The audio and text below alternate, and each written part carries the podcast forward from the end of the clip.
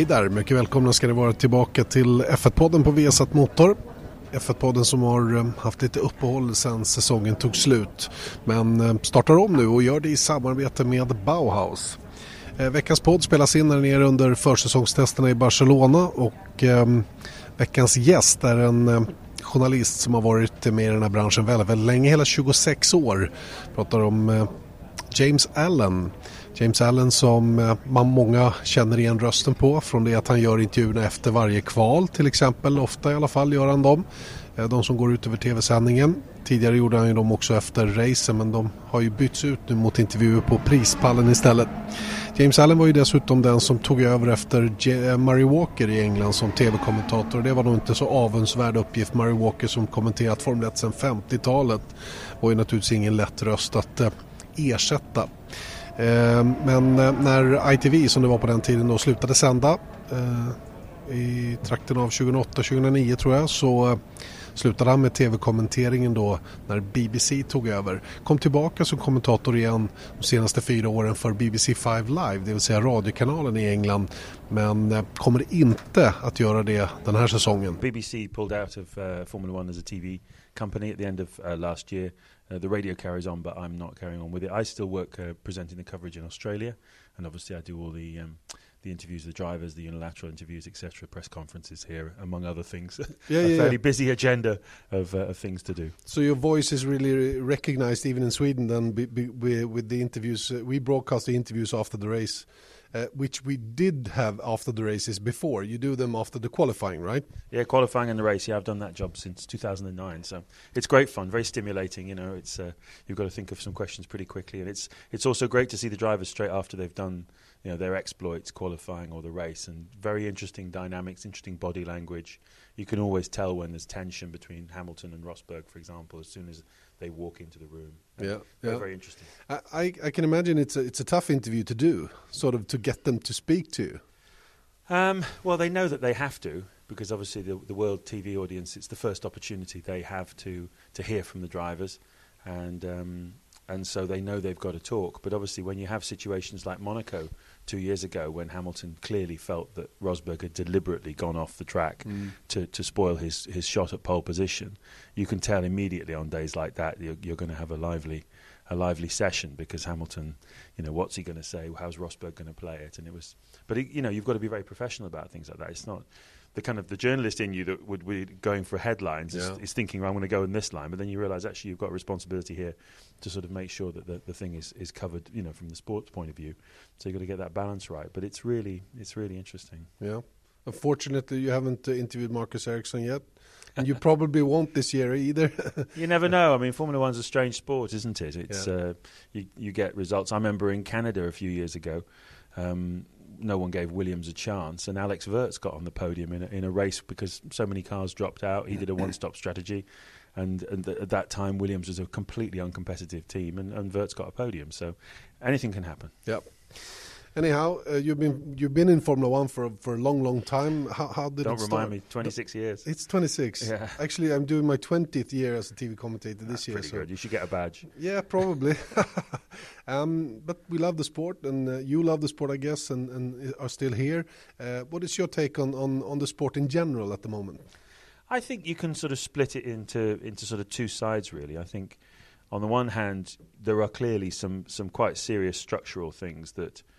that are wrong with the sport. You know, the balance of payments to the teams are completely unfair. So Ferrari and Red Bull get, you know, much, much more money just for turning up compared to teams like Sauber, for example. And, um, you know, the the way that um, the platforms on which Formula One is being broadcast move more and more behind a paywall, which works for football in, in many countries because it's a so much more established sport. But Formula One is sort of on that border of being a niche sport that when you do t- when you go behind a paywall, in a lot of countries, I think you you lose a lot of momentum. And I think here in Spain, you know, they've just gone that way yeah. from last year to this year. So this year, I think you'll see the audiences really dropping off in Spain, as they have in France in the last few years. So th- there's a lot of those type of things that are very wrong with the sport. However, here in Barcelona, I'm sure you felt the same way in the last four days. The cars look great. They're louder. The, the competence level of all of the teams has gone up. Manor is much faster. They're no longer two seconds off the back of the field. You know, they, they've got a Mercedes engine in the back. It's a proper car. Haas have come in at a level. We haven't seen a new team on Haas's level since Toyota, probably. You know, they've got a pivoting front jack straight away. Yeah. That, that's a two hundred thousand euro piece of equipment. Yeah, I saw the picture. Uh, it's, Williams it's have only just got one themselves. Yeah. And Haas have come straight in with one. So yeah. they're not messing around, you no. know. So my my feeling is that Formula One is in is in fantastic shape, you know, in terms of the cars and the drivers. It's great. If you just leave them alone yep. over the next two or three years, they'll get closer and closer and you'll have great racing. But unfortunately, it's not Formula One's nature to leave things alone. They always have to mess around with things. Yeah, we, we'll come to that in a moment.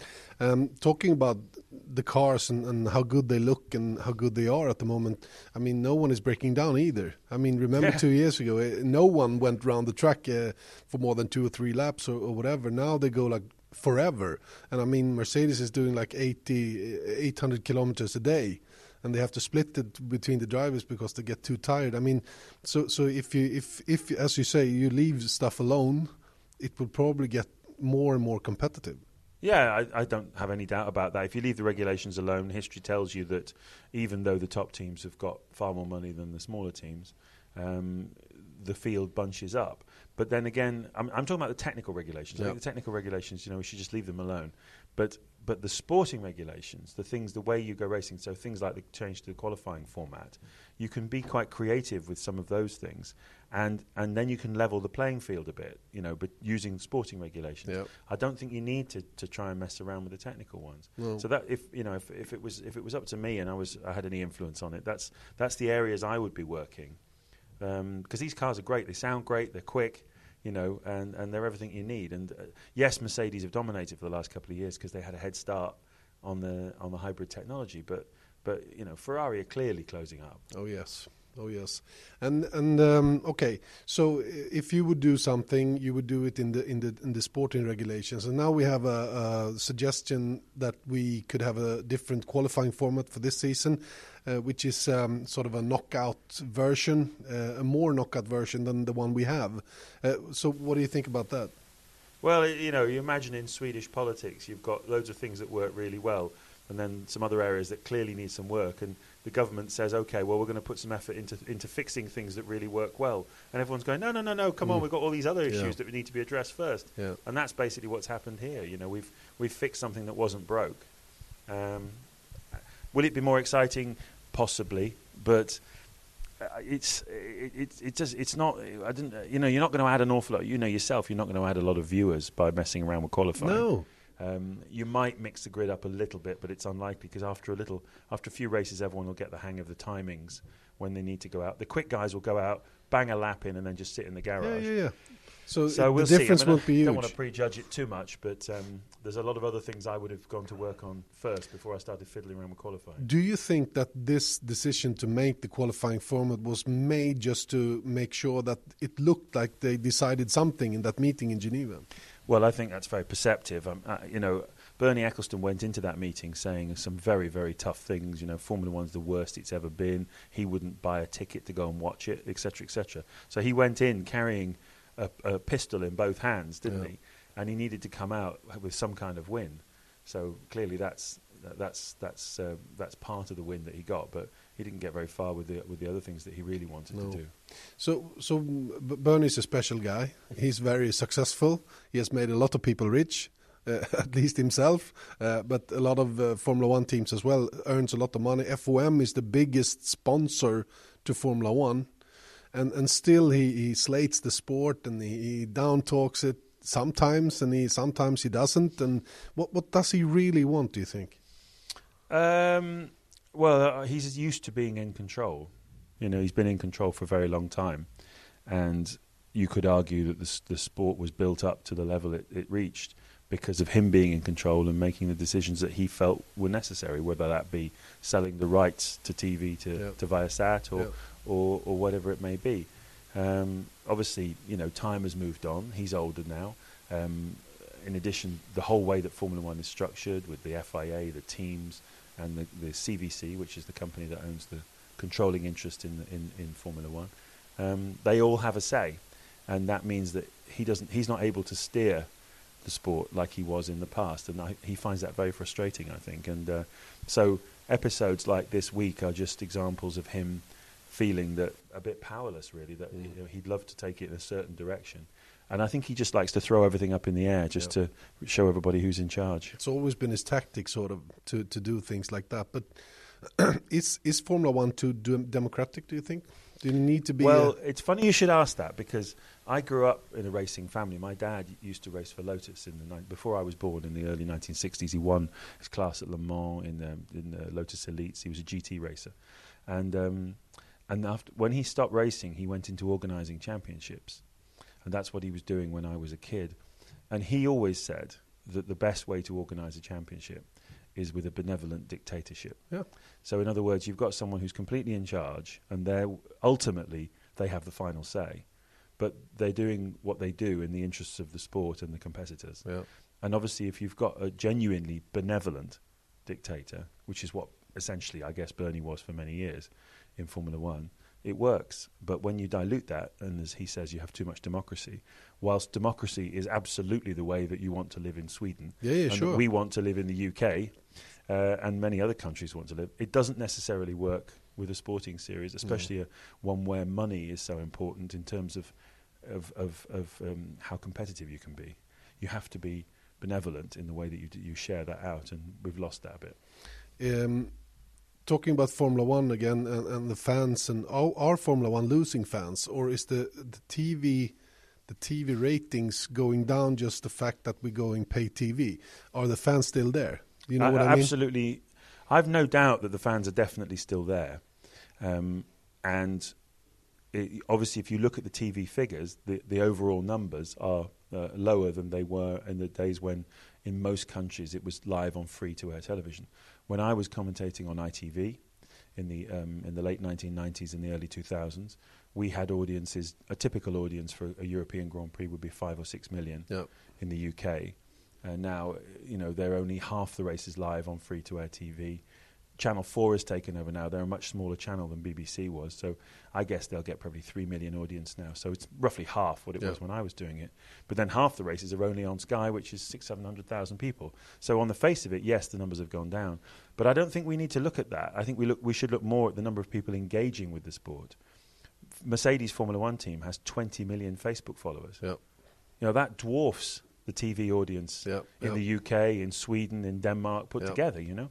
So how many people are having regular contact with Formula One? How many people are consuming Formula One in a different way? I still think that the numbers are enormous. Yep. Um, the challenge for Formula One is how to monetize that.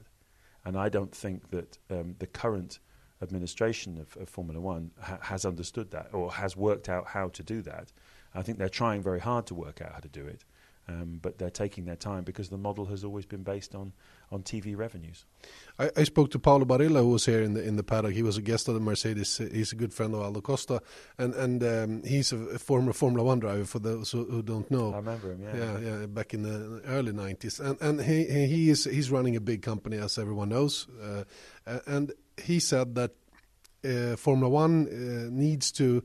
Uh, find a new audience in the in the young kids, and he, he made a comparison between uh, the gaming market in yeah, Italy exactly. uh, and and what Formula One is worth money wise uh, for a whole year, and it's basically the same locally in Italy. The gaming market has the same numbers as Formula One globally, yeah. so it's easy to understand that you need to sort of merge these two worlds together to get the new T V audience, the younger kids. Uh, uh, the, you maybe you should have a a, um, a T V game, Formula One T V game championship or something, where, where drivers could could um, where kids could could come and drive and, and look like they're they're heroes on on track. Yeah, I mean, you need to do all of those things. That's exactly right, and you need to draw the lines between. You, I, I had a conversation with Bernie last year about social media and how it works, and I was saying that it's a bit like. Imagine if you've always gone to a town and you've always put your circus on in the town square. Yep. And then you go back to the town square this year and there aren't as many people there and there's nobody there under the age of twenty-five. And you say, well, where are all the under twenty-fives? And someone says, oh, well, they're in a shopping mall just outside town. So you don't give up. You still put your show on in the town square. Yep. But before you go to the town square, you go to the shopping mall. and you hand out some flyers to all the under twenty-fives yeah. that your show is going to be in the town square. Yeah. And that is what social media should be for Formula One. Yeah. It's they're not necessarily going to engage with the live race uh, audience, but they should be interested in Lewis Hamilton and what he's doing with his dog in San Francisco, or Daniel Ricciardo and his big cheesy grin on a wave somewhere in Hawaii. And there is there are touch points for everybody in all the characters that we have. You know, yep. It's like a pop group. Yep. The Spice Girls had all these different aspects yep. of, of, of being a woman, Sport of being a girl. Spice, uh, exactly, whatever. Someone that everyone mm. could identify with. We have the same cast of characters here. There's twenty-two of them, yep. and they're great.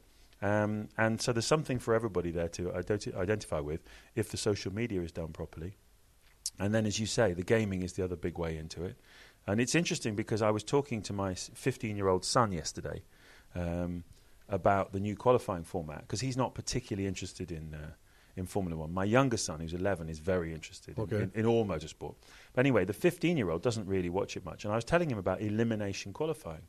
And he went, oh, that sounds great. I'm going to watch that. Yeah. And I said, well, why? And he said, oh, I really love elimination. It's really cool. Yeah. I said, well, what do you know about it? Well, he said, oh, there's loads of stuff, you know, online and blah, blah, blah. And it's, it'll be really good. It's a bit like gaming and blah, blah, blah, blah, blah. And yeah. he was suddenly really excited that Formula One, yeah. with an elimination aspect to it, is something that a fourteen, fifteen-year-old totally gets it. Yeah. I didn't need to explain it to him. He understood immediately. Yeah, yeah. And I thought that was really interesting. Yeah. Let's see if that, that is the case, if if they're going to decide for it. Do you think we will have a new qualifying format? Yes. Yeah, okay. Then we can leave that question to the side. Um, we're here watching the testing. Uh, it's the fourth and final day of the of the first of two test sessions, eight days in total, very little amount of driving for, for, for the drivers, especially for Marcus Ericsson and Sauber. He gets the new car only next week and only get two days each, Philippe Nasser and himself. Uh, what is your take on testing so far? Um, it's, as you say, remarkable that they've only got eight days to prepare the cars. And um, literally straight away, you've got cars like the Mercedes doing over four hundred miles, over six hundred kilometers, you know, and uh, with a car that was only bolted together a few hours or days before. And that just shows you the level of competence and, and the equipment that they've got back in the factories now to, to sort of um, plan everything and simulate everything. So, and then they've got a very tight turnaround before we go to Melbourne. But it's a very long championship. So I think for Marcus and Sauber, you know, it's not a problem.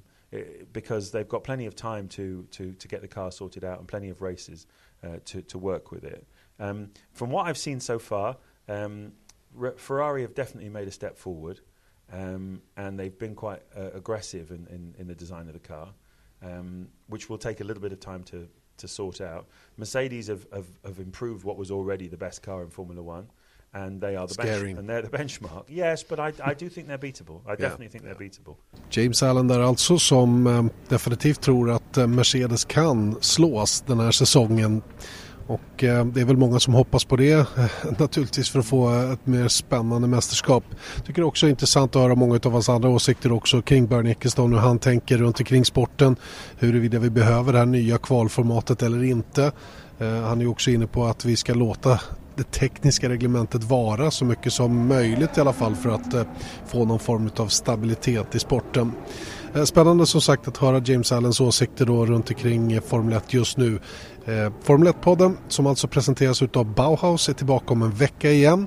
Då är det eh, en annan spännande röst som ni kommer att få höra som har många starka åsikter runt omkring den här sporten. Väl mött då. Tack så länge, säger nu Janne Blomqvist.